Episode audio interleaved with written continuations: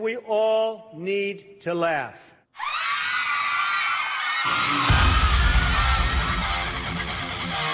We choose truth over facts.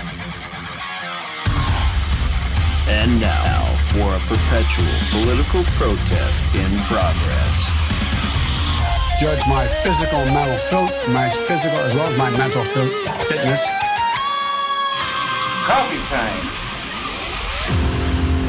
And welcome back to the Amoken Coffee Social Club Conservative Hour of Power and Enlightenment Salon. I'm Jason Floyd, your host. And uh, this is episode 54, regular episode 54. Our guest today is Representative David Eastman. Uh, David, what, what's your what's your current district designation? What's the number you hail from? The Wasilla and Meadow Lakes District, which is now House District 27. And this is an important point to to bring up, I think, as as we sort of build the context for our conversation today. Is is that uh, that district includes a now defunct or missing district that was a representative by uh, Christopher Kurka. Is that correct? Yeah, the Wasilla district was District 27. Um, I don't actually live in the city limits, but they, they put me into it. And uh, what that meant practically was you had one less conservative legislator in the House because uh, Representative Kurka and I could not both represent the same district. Right.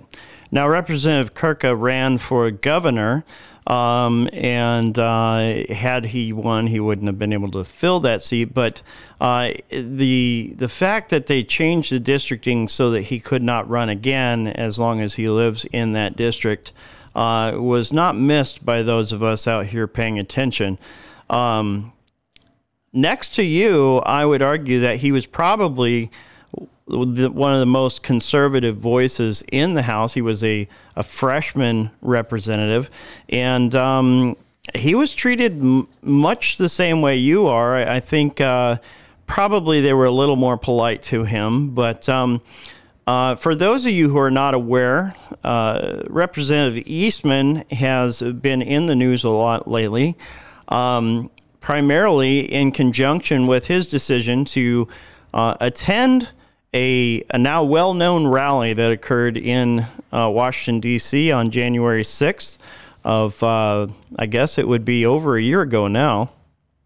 And, uh, and then also uh, his association of some sort or uh, fashion with an organization called the Oath Keepers. Representative Eastman, can you kind of bring us up on to, up, up to speed with sort of who the Oath Keepers are, what your affiliation with them, if any, was, and uh, and what transpired after you came back from that uh, now infamous rally, uh, and uh, what that has has uh, created um, in the way of, of maybe a, a, constitutional crisis. Yeah, well, there's certainly a lot there to unpack. Uh, the the short version to, to intro is that the Oath Keepers was the excuse that the uh, swamp in Juneau latched onto to try to remove me from office and overturn my election. Actually, they tried to overturn my election in 2020. Um, they didn't know anything about Oath Keepers and they didn't know that I had joined, you know, 13 years ago. Uh, so they simply latched onto the fact that, you know, I attended the president's uh, speech in Washington, D.C and and that was their reason why my election needed to be overturned.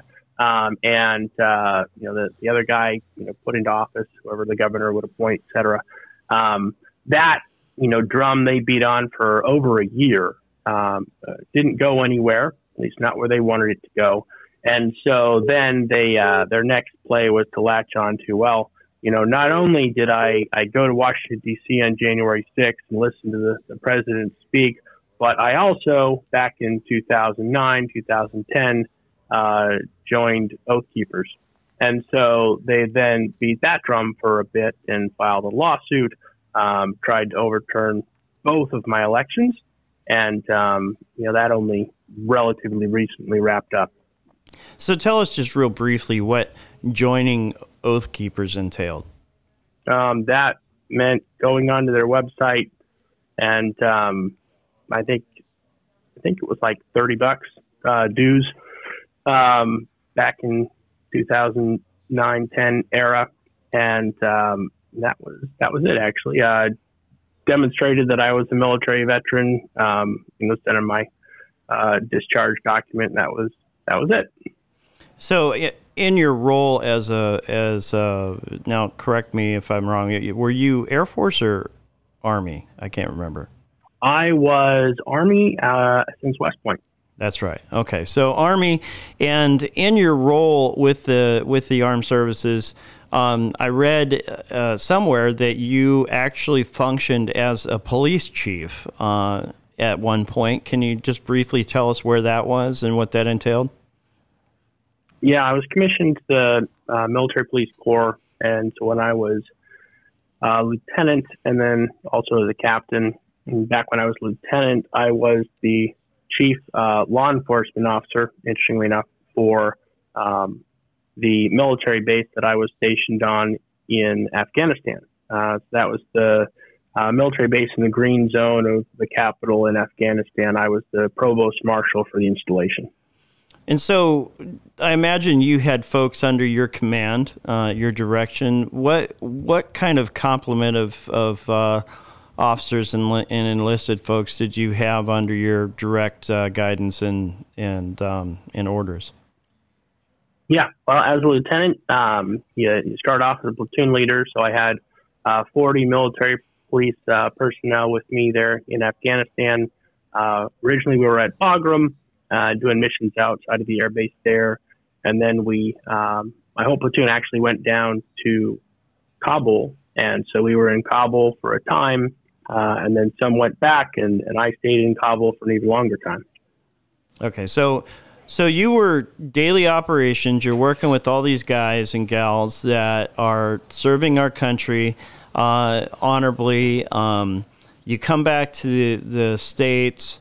Long story short, at some point you see this organization that says, "Hey, we value the oath that you gave when you uh, signed up for the armed services." Which, by the way, isn't it true that police officers also qualify?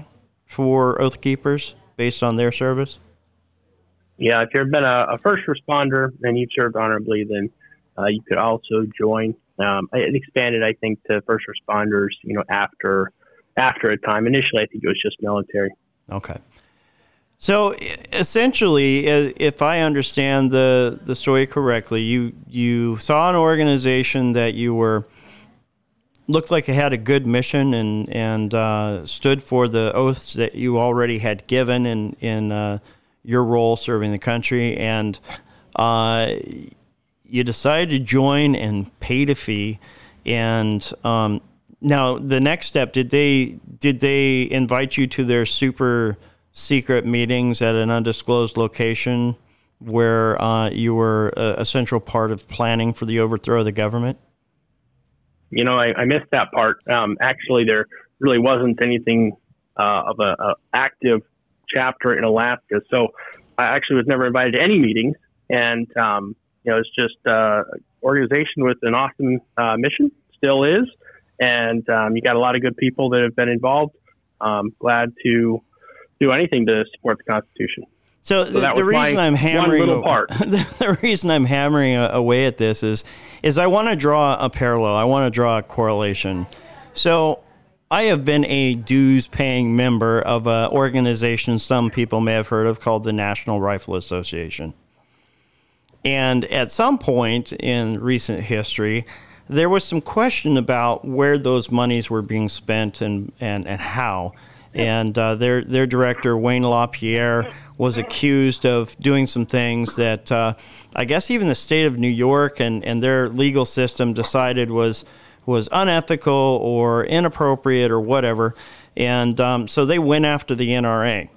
And, um, you know, I've been more involved with the NRA than I think you have been with the Oath Keepers, in that not only have I paid dues, but I've actually attended meetings and helped organize, you know, events. And my children participated in shooting clubs and You know, so if we can now presume that uh, you're guilty by association if you pay dues to an organization that one side or the other of the aisle doesn't like or doesn't agree with, and there is a radical actor somewhere in that organization of thousands or tens of thousands of members that now everyone is guilty by association because somebody has done something um, untoward.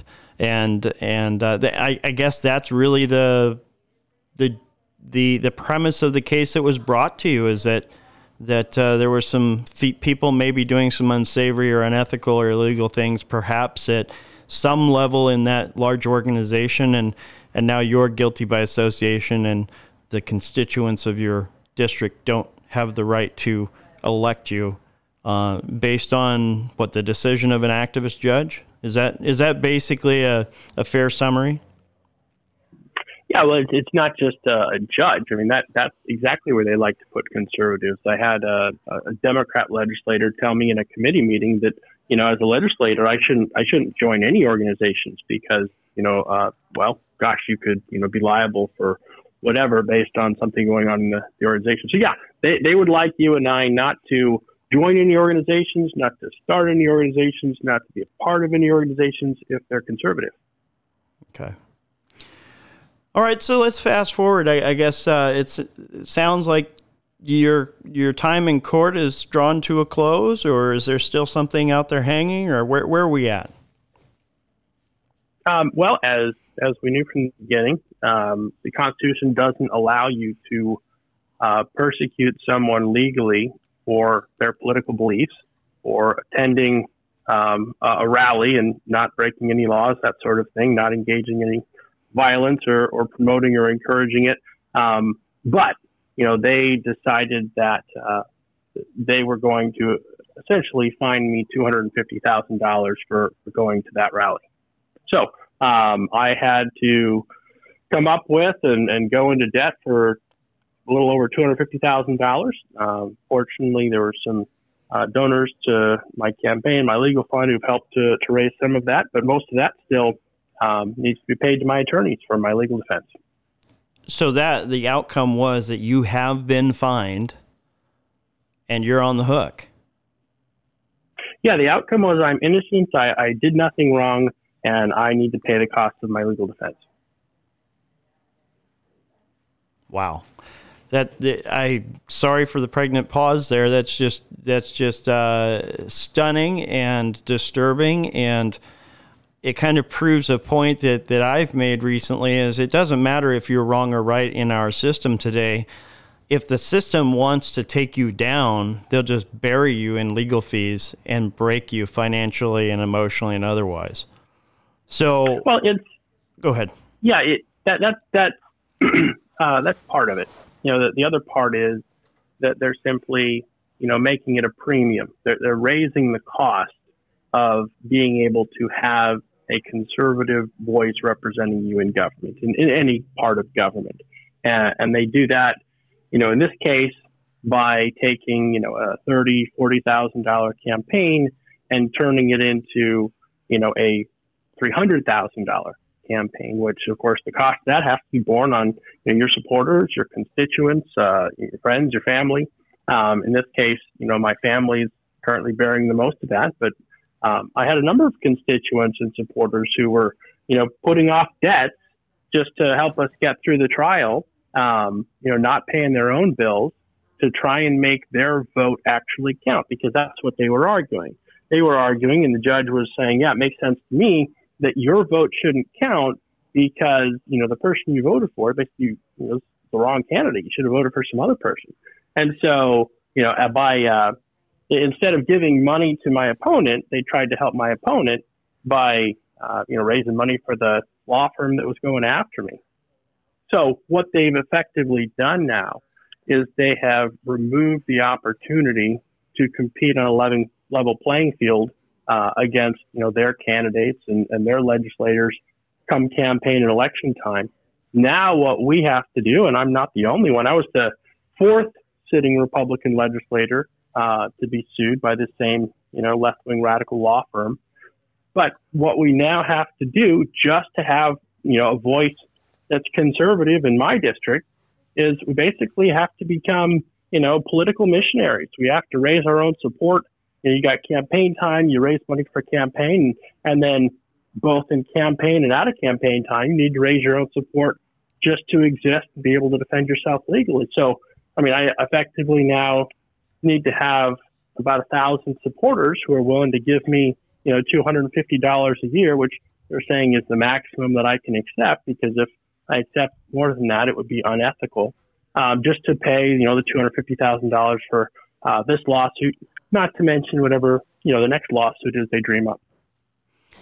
So let me ask you: um, Is there any chance for appeal on this decision? Is uh, are you pursuing any any other sort of angles to try and uh, hold actually the system accountable for its unconstitutional wielding of of power that we have not authorized it to to wield?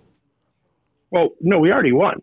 We, we, we won completely. We didn't win partially. We, we won completely. But you're still um, you're still you know, fined. We were, we were in the right.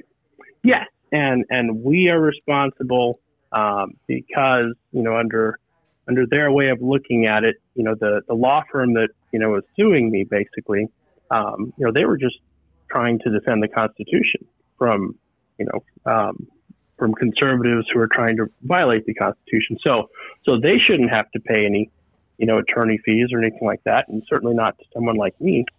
Um, so that's that's where we get to. Um, at, at the end of the day, you now have to, if, if, you want to elect a conservative who's going to be a conservative voice for you in government, um, and is not going to, you know, toe whatever, um, you know, swamp line they're they're putting out, it's going to cost you. It's going to cost you more, and, and of course that's the prelude to you know a day and time if we keep going where that won't even be an option to you. That just will not legally be permitted. You will have no voice.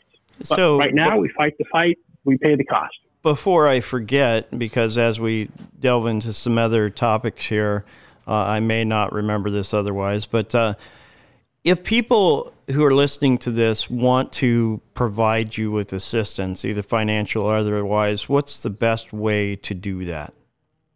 Yes, um, I can accept uh, $249.99. Um, that's the maximum that each individual can donate to my legal defense fund. Uh, and you can find that at davideastman.org, and you can make a donation online you can send a check. Um, you know, either or both would be uh, gratefully appreciated, so that I can continue to um, hold the line in Juneau as a legislator. So, how much are you still on the hook for? One hundred thirty-five thousand. One hundred thirty-five thousand, folks. That's uh, that's a pretty good uh, amount of money for um, for a house. You know, uh, if I had one hundred thirty-five thousand today, I could pay my house off.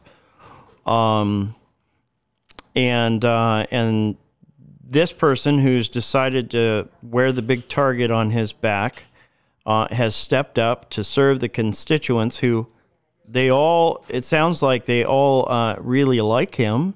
Uh, what was the, the total vote outcome for your reelection this this go round? Yeah you know it's interesting because uh, we'll never know what the, the vote might have been. What we will know is that since I wasn't able to campaign, since I was literally in court pretty much the entire campaign, um, uh, went and was able to knock on you know very very few doors. Uh, but with with all of that, we still came in first out of you know three candidates and got a majority right off the bat. So very and, that, and that's during this uh, ranked choice uh, system. Yes, you still won even though the scales the deck was stacked against you Yes, and restacked against you. uh, Literally. So let's let's. But, but, but yeah, the, the uh, just to, to put a bow on it, the judge literally said we could not bring evidence into the case about you know the political motivation behind our opponents. Literally, the fact that they were you know supporting my opponent through the lawsuit and and saying instead of you know sending money to my opponent's campaign fund, send it to this law firm's you know account instead. Uh, and because of that, the judge required me to spend my campaign time digging up, digging through 300,000 documents turning over 30,000 pages of personal correspondence to my political opponents during the campaign. And then when we asked for discovery, the judge said, no, you're not entitled to any. You get zero documents because it's not political. So there you go. Wow. Well, I'm sorry that you had to go through that, but uh, this should be a wake up call to everyone listening to this podcast. And I would encourage you. You know, it's one thing to listen to the podcast. We really appreciate your support. But even if you can't give $249 to Mr. Eastman, uh, and you don't, uh, you're not able to support us with Patreon, one of the things you can do is like and share this with everyone you know so that we can uh, make this story go viral. We need we need every patriotic Alaskan, every patriotic American who really loves this country and wants to see our representative republic survive into the next century to take notice and stand against the tyranny of an out of control system. And uh, we we've uh, covered some stories here on the peninsula recently uh, with uh, uh, David Haeg and uh, some of the issues concerning corruption in the judicial system. Um, I'm looking at a at a just a, a title here from a, a past article, February 2nd in the Alaska Watchman, that reads Alaska's Chief Justice derides those who suggest judges may be activists. Now, this is on the heels of the Supreme Court creating some new rules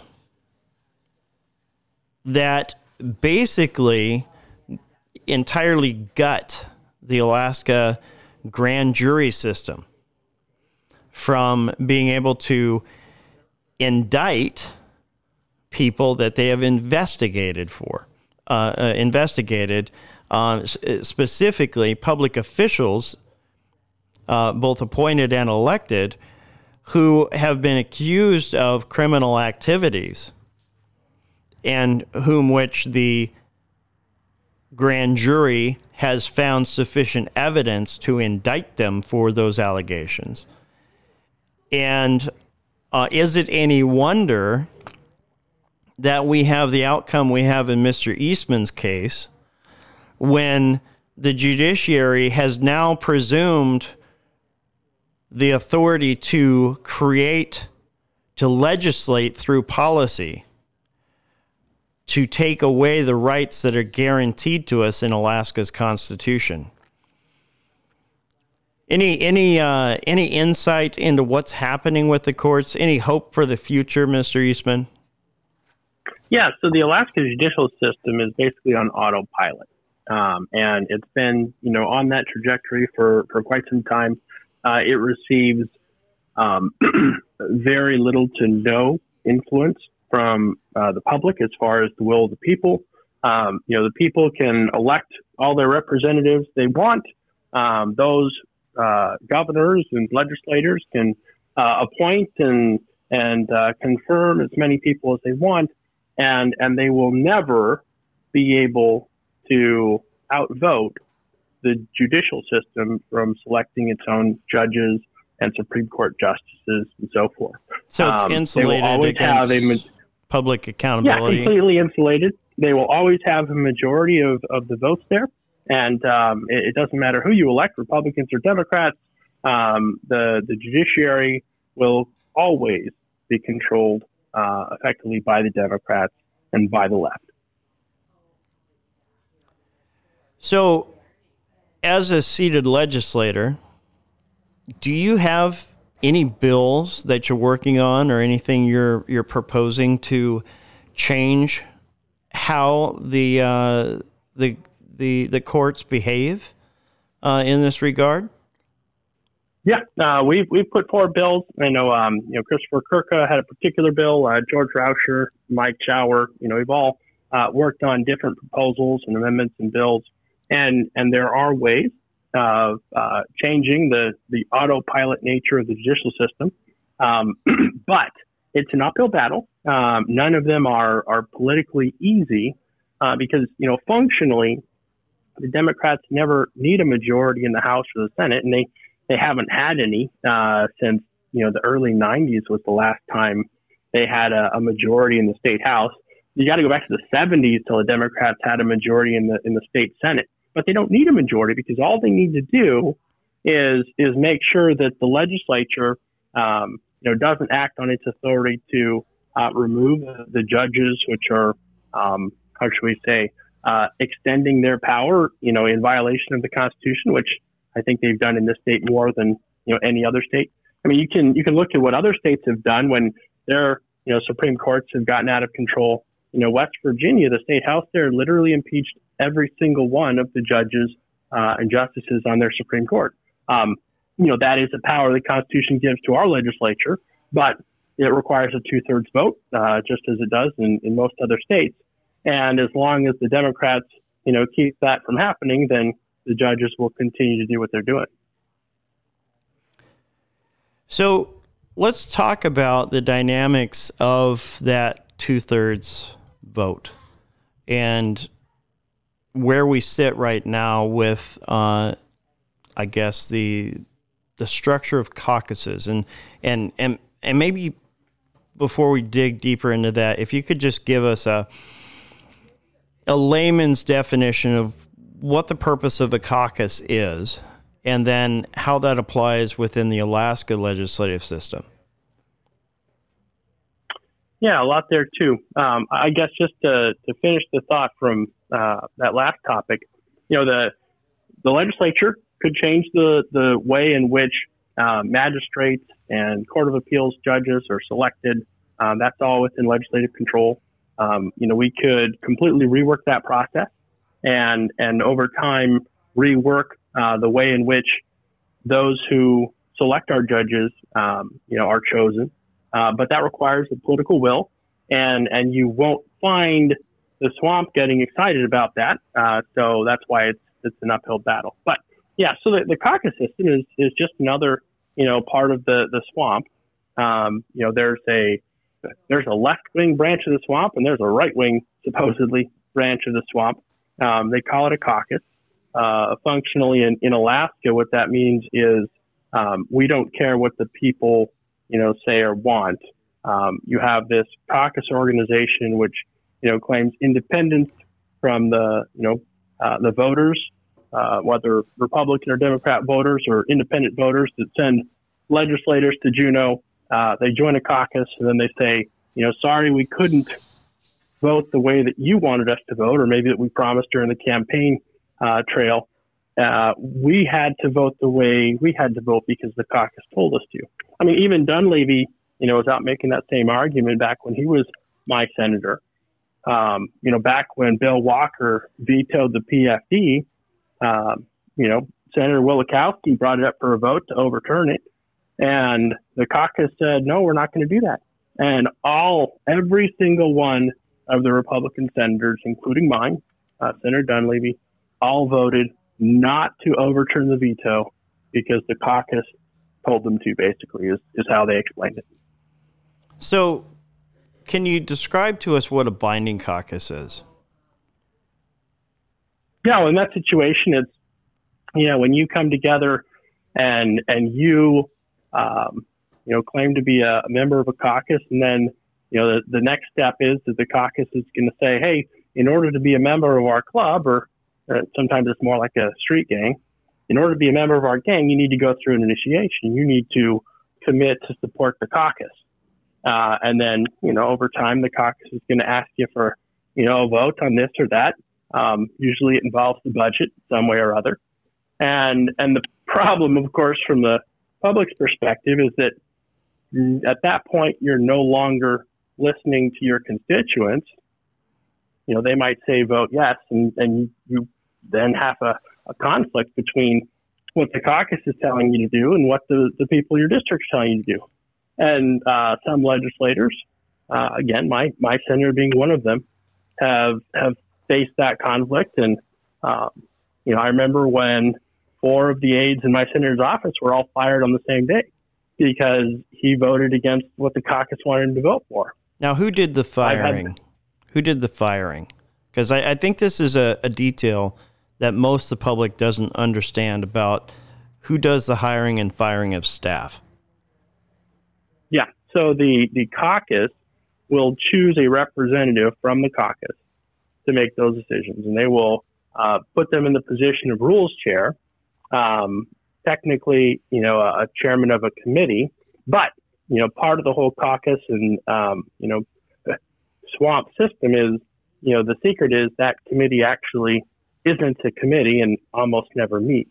You know, in the House, I served on that committee for about six years, and and there was a period of over 700 days, you know, spanning multiple elections, where our committee literally made thousands of decisions and never once met. So no transparency, no publicly noticed meetings, no televised decision making process, all made in secret behind closed doors where the public was not invited. And frankly, I wasn't either, even though I was a member of the committee. Interesting. I think that it's word. I think that word is uh, an understatement, but interesting. but, yeah. but, yeah. it's it's uh, it's a very efficient way of consolidating power into a very you know few number of hands. Um, of course, the swamp loves that, and that's how we keep the people you know out of um, decisions that we don't want them to be a part of. So, what caucus do you participate in now? So, um, you know, it's interesting. We saw what happened in the Senate in December. Uh, we followed up by doing almost exactly the same thing in the House uh, in January. And right now, you've, um, you know, the, the people elected a Republican majority in the Senate, but you only have three members of the Senate Republican caucus uh, Senator Hughes, Senator Shower, Senator Myers. Uh, and in the House, we've got even less. Uh, I am literally the only member left that's still in the Republican caucus. Um, you, you watched as uh, 19 other Republicans uh, joined the bipartisan majority caucus, and one other Republican joined the bipartisan minority caucus, which is, you know, um, in both cases, you've got Republicans and Democrats in both. So at this point, um, what does somebody who's not part of a caucus do? What, well, in my case, what, you know, what, what, are, you, what, what, are you able to do without it, being it, part it, of a caucus? Sure. Well, in my case, you know, I, I, frankly do exactly the same thing I'd do if I was part of a caucus. You know, I represent the, the people who elected me. Uh, you know, I vote uh, in their best interest, and hopefully, you know, keep up with them, uh, you know, throughout that process as far as communication and, and knowing where they're at on things.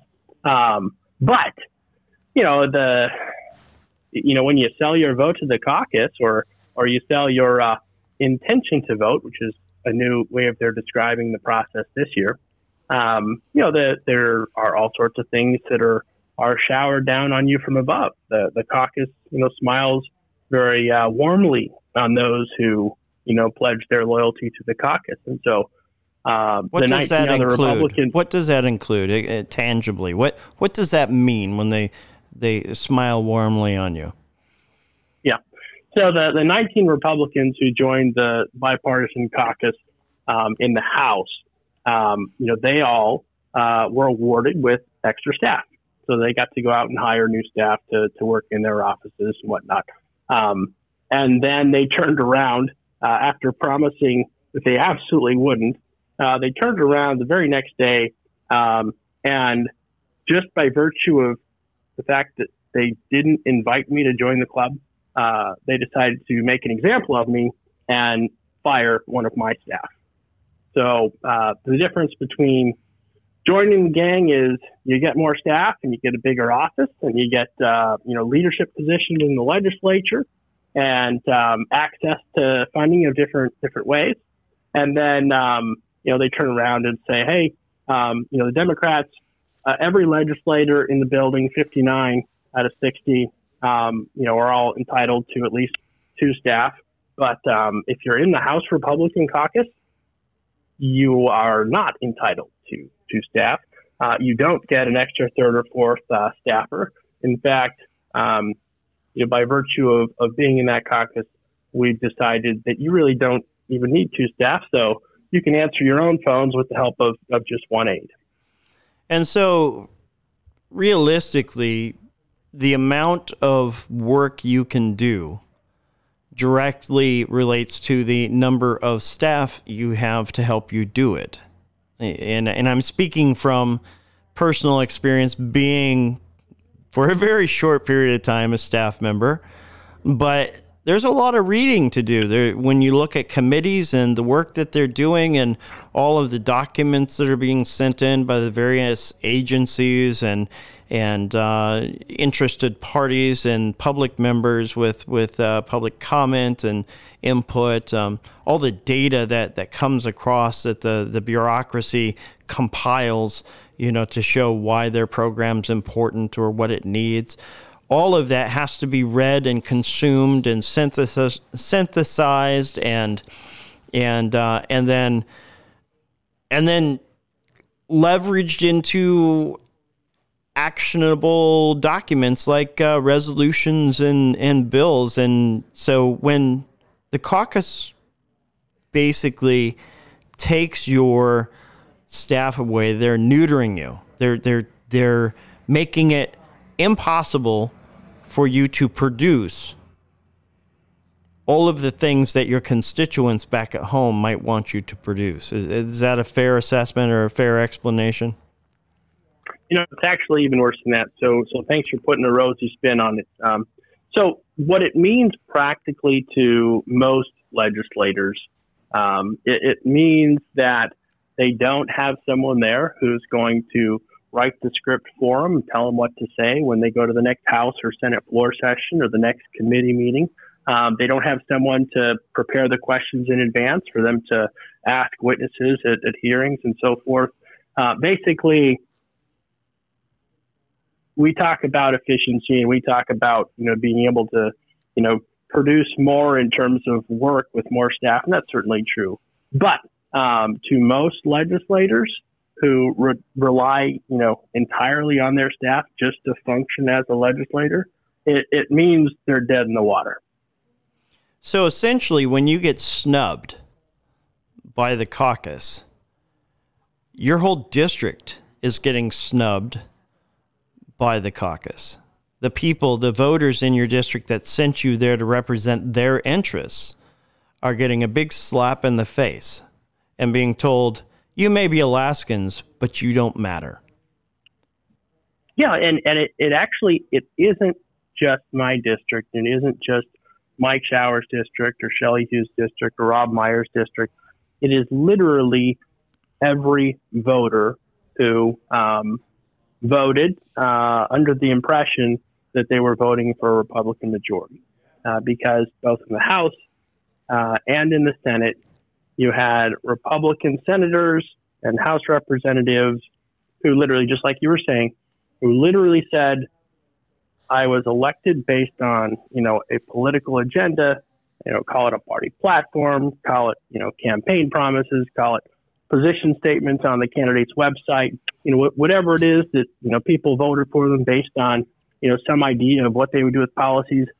They literally said through their actions that you could have voted for a Republican, you could have voted for a Democrat, you could have voted for an independent, you voted for me, but it doesn't matter because I'm deciding now to set aside, you know, the political um, you know, commitments that I made. Now I am entering into an organization which is focused purely on political self-interest of the legislators involved. So we've set aside all those policy commitments. We call it partisanship, and now we're going to enter into a bipartisan, i.e., nonpartisan gang. And at that point, we can say we are not serving a partisanship interest, What's left? Well, personal interests. Here we are today. Well, and and a word comes to mind. I don't know if this is the proper usage of it, but it definitely is something that that uh, closer connected to a emotional feeling I'm having listening to this and, and getting further definition of, of why Juneau doesn't work the way we want it to is the word Politburo. And uh, Politburo, for those who grew up uh, in the Cold War and remember the, the Soviet Union and East Germany and um, the way that their their system of governance under communist rule um, operated, it basically meant that very small group of people controlled all the policy coming out of government, and, and policy is the the uh, the practical sort of directives of how to apply regulation, and regulation being a sort of a broader interpretation of what law is is uh, pointing at. And so, while a law might be uh, aspirational in, in in in its direction, it then requires the government to create a regulation that then interprets what the intent of that law is and then it goes to the bureaucrats to create policies for carrying it out. And it, it seems like a big melange of sort of oatmeal of, of it's taking what should be a well ordered system with checks and balances that our our framers of our constitution created and sort of just throwing them into this caucus system that is really consolidates all the control, all the power, all the rule making and um, and the ability to exercise sort of pull these tyrannical levers against anybody who would oppose uh, the directives of this small gang in the larger interests of the people who elected them. And so it seems antithetical to the idea of a representative republic. So, do we live in a free country? Do we live in a free state? Do we have the checks and balances? I'm monologuing a little here, but but really these are the questions I think that conservatives and patriots wherever you may be in the continuum of, you know, loving this country should seriously be asking themselves and not only asking themselves, but then saying, what is my role and my responsibility to do something to change what is evolving or rather devolving from the original intent of, of the framers? Comments? Yeah, yeah, certainly a lot there, Jason. Um, you know, Politburo obviously stands for, for political bureau. Um, and that is, you know, what you would expect to find in Poland under communist rule or, or East Germany and so forth. And it, it's, it's interesting, you know, just to, to realize what happens when you take a political system, which is, um, you know, designed uh, ostensibly to allow the will of the, um, you know, public and the will of voters to be expressed in government. I mean, it, there's there's a caucus for a reason. You know, it, every legislature in the country, um, Nebraska is a little bit different because it's unicameral and, and they don't really have partisan uh, legislators. But but uh, we'll, we'll, just set aside Nebraska for a moment and say um, the legislative history of the country, uh, you know, from from the very earliest days of America, you know, allows for you know the the majority to consolidate a certain amount of power in the legislature to um, to allow them to push forward a political agenda. You know, there's an election. Um, people say, "Hey, we want you to do X." Uh, maybe it has something to do with the PFD. Maybe it's got something to do with you know oil tax policy, whatever it is. The legislature is geared to allow that uh, will to be expressed by consolidating power in the hands of the majority party and and you can find that you know same uh, you know process at work in Parliament in, in England or or in any other Parliament of any other country. Um, but when you remove the party and you remove what it is that the people asked you to accomplish, and then you allow that political power to be concentrated in the hands of someone who is not committed to a political agenda, is not committed to particular policy.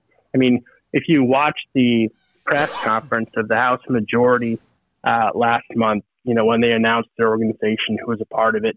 You know, the the reporters. Um, you know, it, it, it's fascinating press conference just to watch to get an idea of of where we're at today in in this state, because the reporters asking basic questions like, all right, you know what, you you brought together this group of legislators. You're going to, you know, accomplish something in the legislature. What are you going to accomplish? And they said, well, we don't know yet. We haven't figured it out yet. Well, you know, we, we know it has nothing to do with the PFD because we don't have any agreement within our, our group on the PFD. Um, and, and there's a lot of things we still need to work out. And here we are a month later. You know, the front page of the ADN was, you know, Republicans still don't know what they're doing in the House. Um, and I say Republicans because it's, you know, 19 out of 21 that are part of the bipartisan caucus. And, and so I was speaking on the House floor about that same topic just yesterday. The fact that they literally, in their press conference, were boasting about their, what they called their political diversity. Now, that's, that's fine, I guess, as far as the country as a whole. But if you're actually trying to put forward a political goal and accomplish it, you, you don't want political diversity because you're basically saying, well, we brought these Democrats in, we brought these independents in, we don't agree on anything, and now, you know, we're the ones in charge of, of making something happen, but we don't know what the something is yet.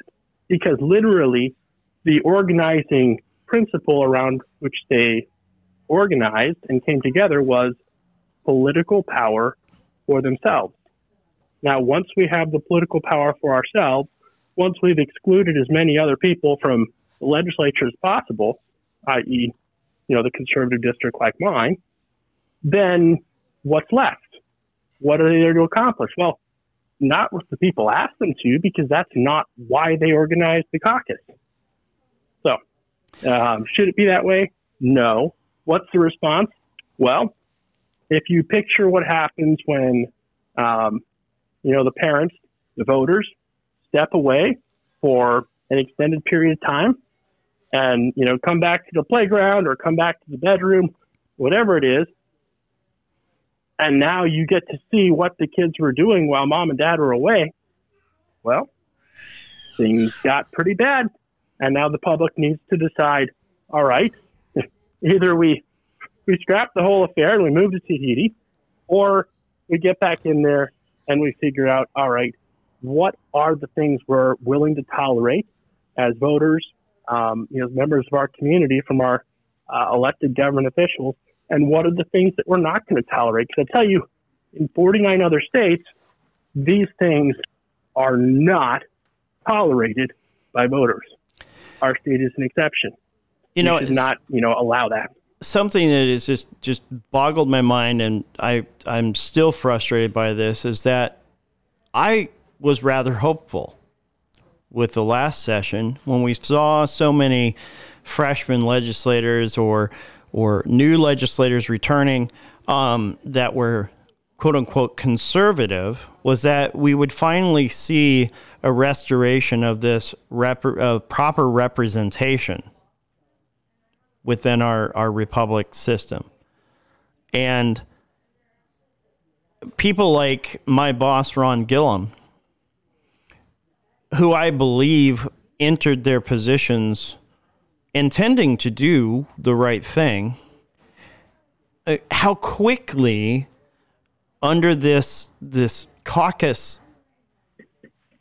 system changed their position to things that don't even remotely rep- resemble conservative positions. And with this give and take of having these coalition sort of majorities, these caucuses that are, you know, they they they. I remember the freshmen like like um, like Mr. Gillham and and some of the newer representatives like uh, Ben Carpenter and Sarah Vance, you know, speaking strongly against the idea of a binding caucus.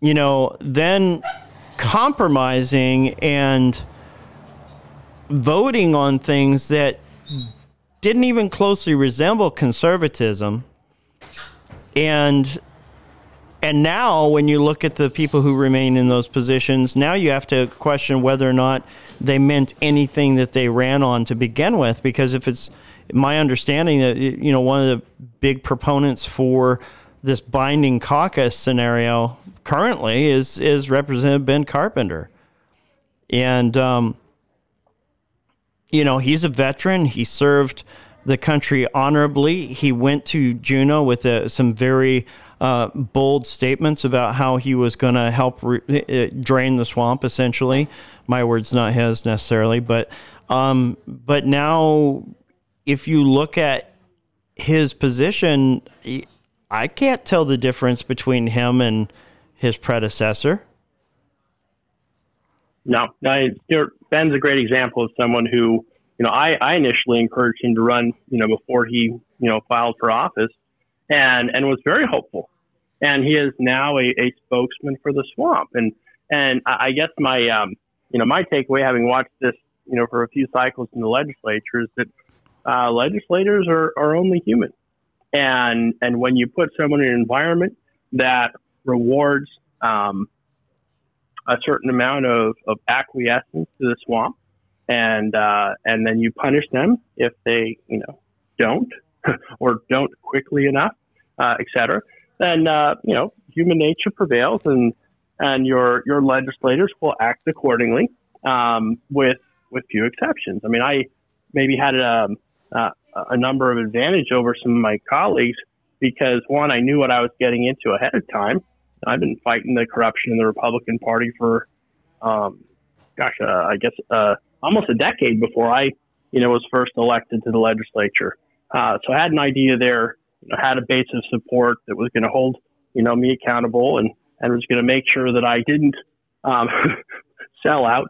Uh, but, you know, the other thing is last year as I watched sort of the transition from, you know, new freshman conservative legislator to, um, you know, those who are, are, you know, completely committed to the system as it exists right now is just that legislators, I think most of them, um, surrender before they sell out and and they don't, you know, get elected and and you know on day number one say, hey, what's in it for me, and sell out. Of course, there's always you know some that, that do, but I think the majority, um, you know, they come up against the tidal wave of the swamp and they say, well, gosh, there's there's no way I can win. Um, they give up, and then at some point after that, you know, when the swamp comes calling, says, hey, you know, uh, if you look the other way here, or if you just don't vote against us here, then you know there's something good for you, or less pain and and less punishment if you do. And I said, well, gosh, you know, I couldn't win anyways. Um, I wasn't going to be able to accomplish whatever it was the people were asking for. So compromise, you know, nobody really loses anything. Why would I? And you keep your you know, per diem invite, and paycheck for the next. Uh, yeah. Why would I invite term? punishment um, when I can't win anyways, might as well go along with it, and and a lot do. Well, it, I, the term you use that struck a chord here is acquiesce. And that reminds me of uh, sort of a, con- a, confrontational question I asked Representative Gillham uh, last year as as they were uh, coming out of the vote on um, HB 172, which was SB 124. The um, and this was the the law that, uh, and I'll go ahead and read just an abstract that the ADN published about the nature of the law. It said House Bill 172 which establishes crisis stabilization and residential centers, recently became law in Alaska. The legislation provides much needed improvements for Alaska's mental and behavioral health system and will improve public safety. And um, when I, so I mean, that sounds nice. I mean, who doesn't want improved public safety? And a better health uh, behavioral health system. But what was scary in this was that what this abstract didn't explain is that it it removed the due process uh, protections that um, I always get the titles mixed up. Is it Title 47 or 42? Um, for the uh, uh, hospitalization of, of folks that are in danger of harming themselves or others. Yeah, you know, it's probably Psych- 47, but but I spend most of my time in 42, um, so I, I you know couldn't tell you from memory, but, So- uh, but yes, it was So essentially, prior to this bill, if you were perceived by others in your community or your family to be a potential danger, that you were mentally unstable or emotionally disturbed to the level that you might harm yourself or you might harm other people, that they could petition the court to instruct the troopers to go pick you up against your will involuntarily and transport you to a hospital for observation and, if necessary, sedation and and uh, pharmaceutical intervention. But there was a process to that. There was due process. You had to go before the court and provide the court with sufficient evidence, probable cause, that if there was not an intervention, or in this case, really an arrest made under this title, that something terrible was going to happen to either yourself or to those in your community or family around you.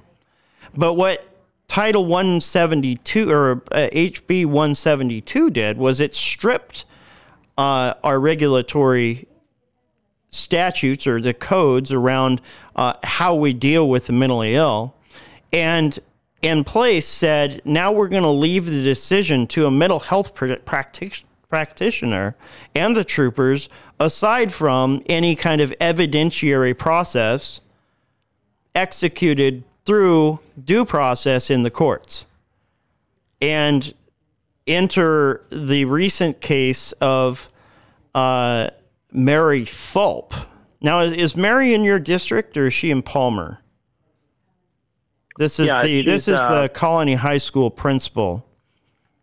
yeah, she's a principal in, in Palmer, so I, I represent the Wasilla side. Okay, so she was she was unlawfully. So first of all, she's the principal of the year. If you're unhinged, you might ask, you know, how likely is it to be that you will become the principal of the year? So we'll just leave that one on the side there for people to consider. But for those of you who didn't hear about this story, essentially some family members called the troopers and said, you know, she's unhinged, essentially. My words, not theirs, but um, you need to check up on her. And uh, so they did. And then, if I understand the story correctly, they went back and they actually detained her, which she she was uh, mindful enough to videotape the whole thing on her phone. So you can go and go to the Alaska Watchman. I believe you can through uh, through that you can you can link to some videos that she took of the whole process of her detention. But ultimately, she was detained, hospitalized, sedated, restrained, only to find out after the fact that what the troopers did was unlawful. And they were acting on information that seems not to have been correct, that there was even a, like a false uh, court document or court order or something that they had been presented with or told about. But the point being that that uh, this law, who these conservative representatives, Mr. Gillham being one of which, should have never voted for because it's a it's a direct in direct conflict with with uh, the Constitution and our liberty under that Constitution was nonetheless voted for because of you know I the only thing I can say after his response was it seems there was some horse trading that happened but he didn't represent my interest. And in doing so with this caucus and following the direction of his colleagues in leadership and not the concerns raised by his constituents, which there were many who raised these concerns, we now have a law that he said in this Republican meeting where I confronted him was not nearly as bad as it its original form when initially presented by the governor in the first round of, of debate and discussion at the legislature. So he sort of brushed off the fact that it was junk law, it was bad law, to say it was less bad than it originally had been, and and could give no explanation why he voted for it other than he's part of this caucus which supported the passage of this law that now has deprived a woman of her liberty and potentially her life because when a drug, a medication is administered to anyone, there's always the potential for adverse effects. And so not only was she taken from her home without probable cause and detained without a properly authorized, you know, Title 47, I think it is. But then she was injected with a foreign substance that could have, thank God it didn't, but could have put her life in jeopardy, all because somebody wanted to get back at her, it appears.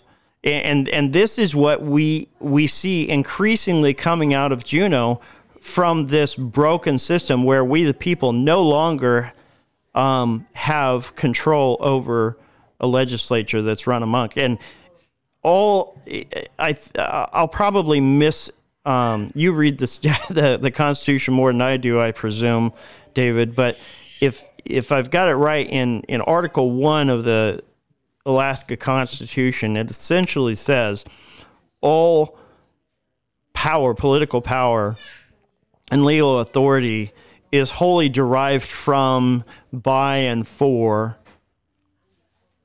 the Alaska people, the people of Alaska meaning that nothing happens in Juneau without our consent.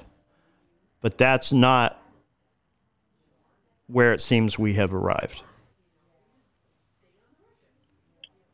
No, no. Our uh, our government has been co-opted by uh, some very powerful special interests.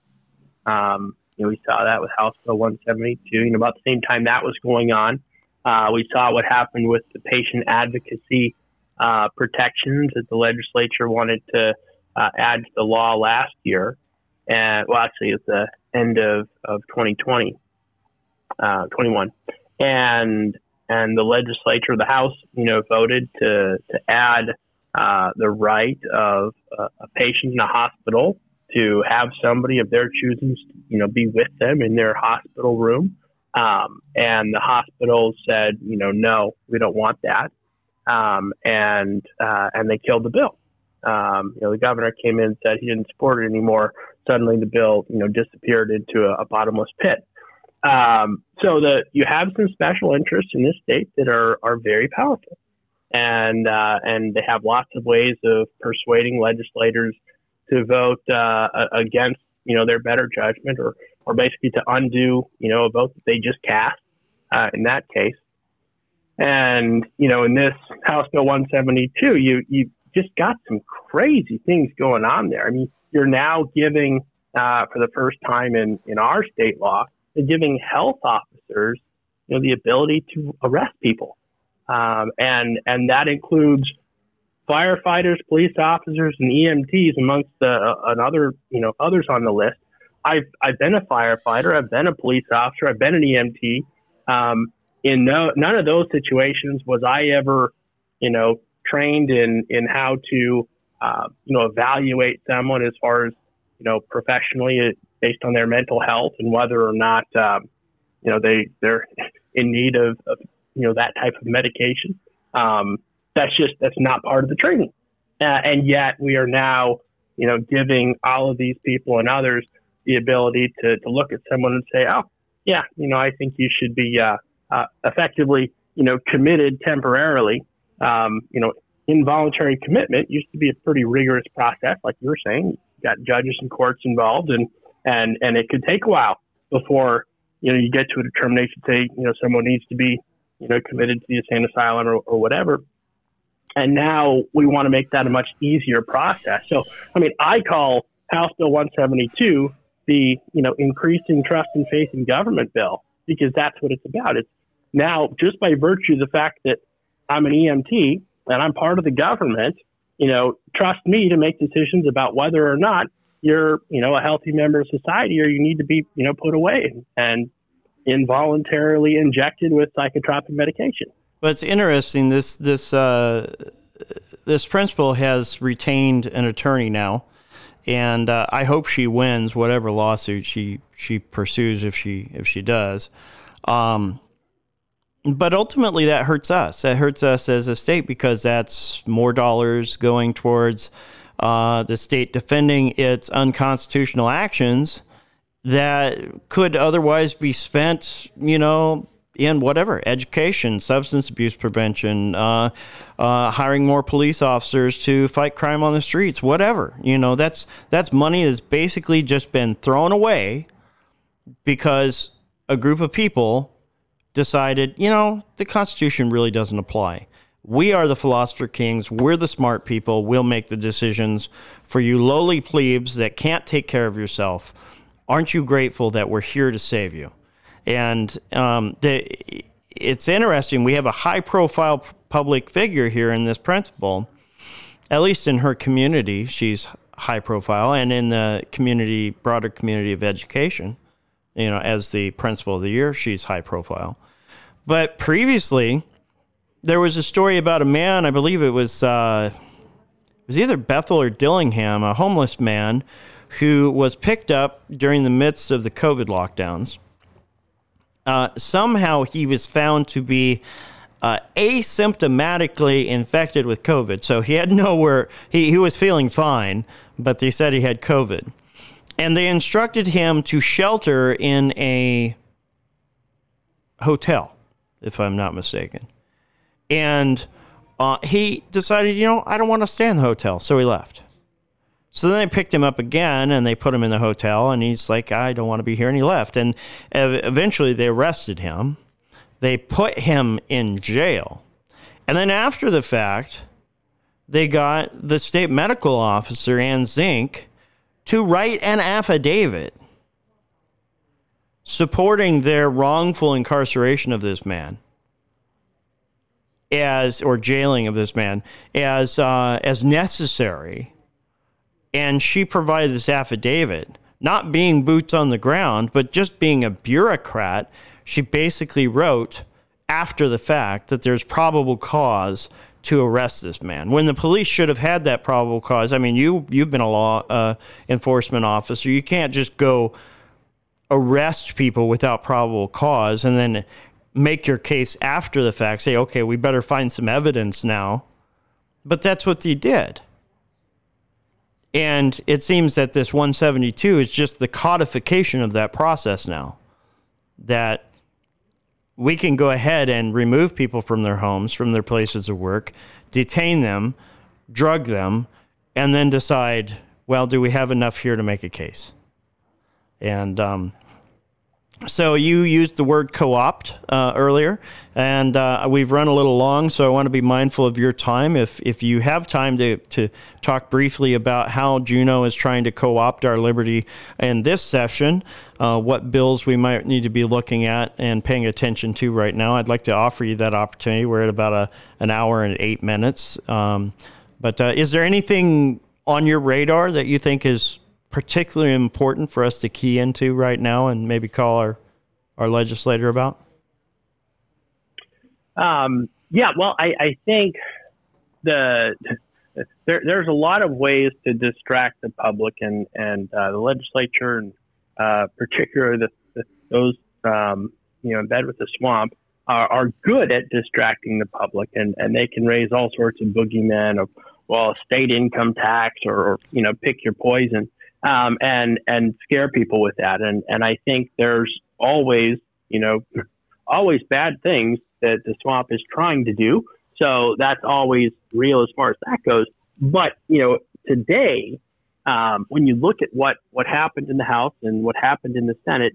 Um, basically, what the swamp is doing uh, right now, probably for the next you know year or two, uh, not unlike the last two years, is it's taking, you know, all these uh, Republican legislators that were elected, you know, with conservative support and basically convincing them not to do anything particularly conservative. And so a lot of the energy, you know, has gone into co-opting them through the caucus system. um, you know, re re-engineering it so that they can, you know, try and say with a straight face, maybe a not so straight face, that well, it's not really a binding caucus because, you know, not everyone technically needs to vote for the bill. We're just going to make sure it all passes, and we're all committed to making sure it all passes, and we're all, you know, committed to intending to vote for it. But you know, maybe a couple of us can can not vote for it, and that's okay. Um, you know, that that's where a lot of the energy has gone to, and that's why you're a month into the session and and really nothing has happened, uh, particularly in the House. Um, so it, the energy right now is is all the good things like ending ranked choice voting that, that should be happening right now, like increasing election integrity that should be happening, like repealing House Bill 172. I mean, all these things should be happening immediately because they are, um, you know, there's great public support for doing them. They're good policy, and and there's really no excuse not to be, you know, doing them. Uh, but they're not happening, and so you know, a lot of energy right now has gone into keeping them from happening. So um, I, I think that the message to the legislature is you were elected to accomplish, you know, uh, political priorities, you know, whatever it was that uh, you know, your candidate, uh, your legislator, you know, said they were going to do. And and when you call them up and say, hey, why aren't you doing them? Why aren't these things happening? And they you know give you some line about oh you know the caucus or the Democrats whatever. You know, don't take no for an answer. I mean that's what they're elected to do. Um, that's what some of us are fighting every day to accomplish. Uh, but right now we are, um, you know, I was told uh, earlier I'm, I'm a minority leader and a super minority, uh, just like the the Republican, you know, the two Republicans in the Hawaii Senate. Uh, well, that's us here in Alaska right now, and that should not be that way based on, um, you know, who the, the public is, who the voters are, what the, the people of Alaska want. That is not the way it should be. And so to, you know, convince your legislator to uh, rethink some of their decisions and the uh, alliances and, and, loyalties that they've made, uh, particularly to the caucus system. I mean, that's where, um, you know, the, the other side's energy is going to keeping that in place. And so our, our energy should be into absolutely, you know, pulling it apart, you know, two by four by two by four so that we can actually put forward um, you know, good conservative policy, not just in this legislature, but in the future, because I mean, we really have to get past this caucus system in order to be able to allow the people to speak at elections and, and to change the course of government. Right now, they get to speak all they want at the election, and the, the rudder literally doesn't move at all in the legislature, and that, that's where the problem is. So, any any specific bills that that uh, you're looking for support on right now? No, I wouldn't say it's a, it's a particular bill. It is literally um, the concentration of power in the legislature. Because uh, again, it what what that concentration of power means, and and you can see this in the decisions made by um, all of the Republicans elected to the legislature except for four of us, because all of them except for four of us voted, literally cast their vote in support of the current caucus system. Um, Mike Shower uh, wasn't there. He, he, he, didn't cast a vote. He would have been a no vote, I'm sure. Uh, Shelley Hughes, Rob Myers, myself, we were the three no votes, and, and there were 56 yes votes for, for this system and, and to keep it in place and to maintain it. And, and that is, um, that is the decision at which point, you know, you're, you're basically looking at voters and you're saying, you know, yeah, you could have voted for me or the other guy, but it didn't matter because, you know, I'm doing what the other guy would have done anyway. And you are literally in the Senate joining a caucus with the Democrats, putting them in leadership positions. In the House, we've the same thing. We put the Democrats in charge of the Finance Committee. I mean, the most powerful committee in the legislature is now run by the Democrats. And so the, the, the person who is running the House right now is still Bryce Edgmon um, just like he, he ran the House for the first four years in, in my tenure uh, as the Speaker. Well, now he's running it as the co chair of the Finance Committee. Um, and so there is absolutely no reason for Republicans to be excited about that arrangement. He's a lifelong Democrat. Now he's technically undeclared. He's an undeclared lifelong Democrat. Hasn't changed his policies one iota. And and now the Republicans, you know, before they you know say boo, have to go and get permission from him. Well, it's it's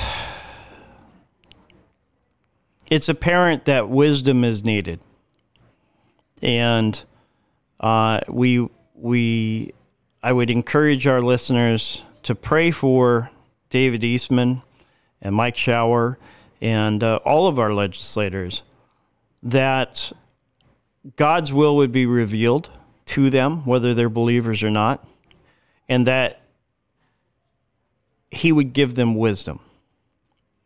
And um, I'm going to do something a little bit different to close out today's podcast because this is something I'm trying to do in my own life more and more is see where God's word might apply. And so today's uh, podcast is going to conclude with uh, Proverbs 25. And I would ask you not to turn off the podcast uh, because it's scripture. Uh, whether you're a believer or not, uh, there is wisdom in the Word of God, in the Bible, uh, as there is wisdom in, in other ancient texts. but I, I hold the Bible personally to be of a greater um, importance because I believe it is a divinely inspired word of the one creator God. And, um, and that there is power in that word.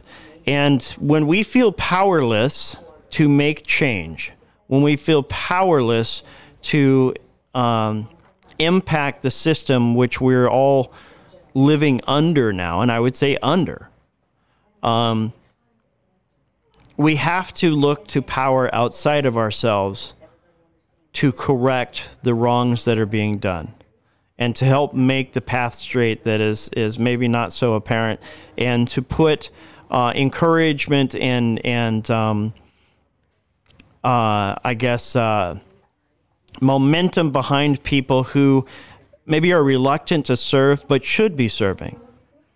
So this is meant to be an encouragement. It's meant to be a warning. Um, it's it's meant to be uh, uh, something that that you can meditate on, reflect on over the next week until we're able to meet again. Uh, so before I launch into here, I just want to say thank you to David. Um, David, I'm going to read this. You'll hear the outro music, and then we will be done with this podcast. But I really appreciate the extra time you've given us, and we look forward to catching up with you again um, as this session unfolds.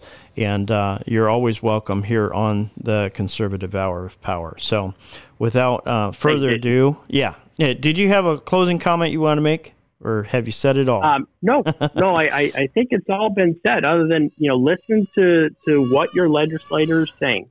You know, on on Wednesday, the Speaker of the House, a Republican, literally said we don't have to follow the Constitution anymore because you know we have precedent that somebody else didn't, so we're going to do that instead. I mean, listen to what they're saying, think about it for a minute, and then prayerfully respond because it, it needs a response. That's right. Okay, so here we go. This is uh, this is Proverbs 25, and um, I'm reading from the New American Standard uh, Bible, uh, 1995 edition. These also are Proverbs of Solomon, which the man of Hezekiah, king of Judah, transcribed. It is the glory of God to conceal a matter, but the glory of kings is to search out a matter. As the heavens for height and the earth for depth, so the heart of kings is unsearchable. Take away the dross from the silver, and there comes out a vessel for the smith. Take away the wicked before the king, and his throne will be established in righteousness. Do not claim honor in the presence of the king, and do not stand in the place of great men. For it is better that it be said to you, Come up here, than for you to be placed lower in the presence of the prince whom your eyes have seen. Do not go out hastily to argue your case, otherwise, what will you do in the end when your neighbor humiliates you? Argue your case with your neighbor, and do not reveal the secret of another. Or he who hears it will reproach you and the evil report about you will not pass away. Like apples of gold in settings of silver is a word spoken in right circumstances. Like an earring of gold and an ornament of fine gold is a wise reprover to listen to a listening ear.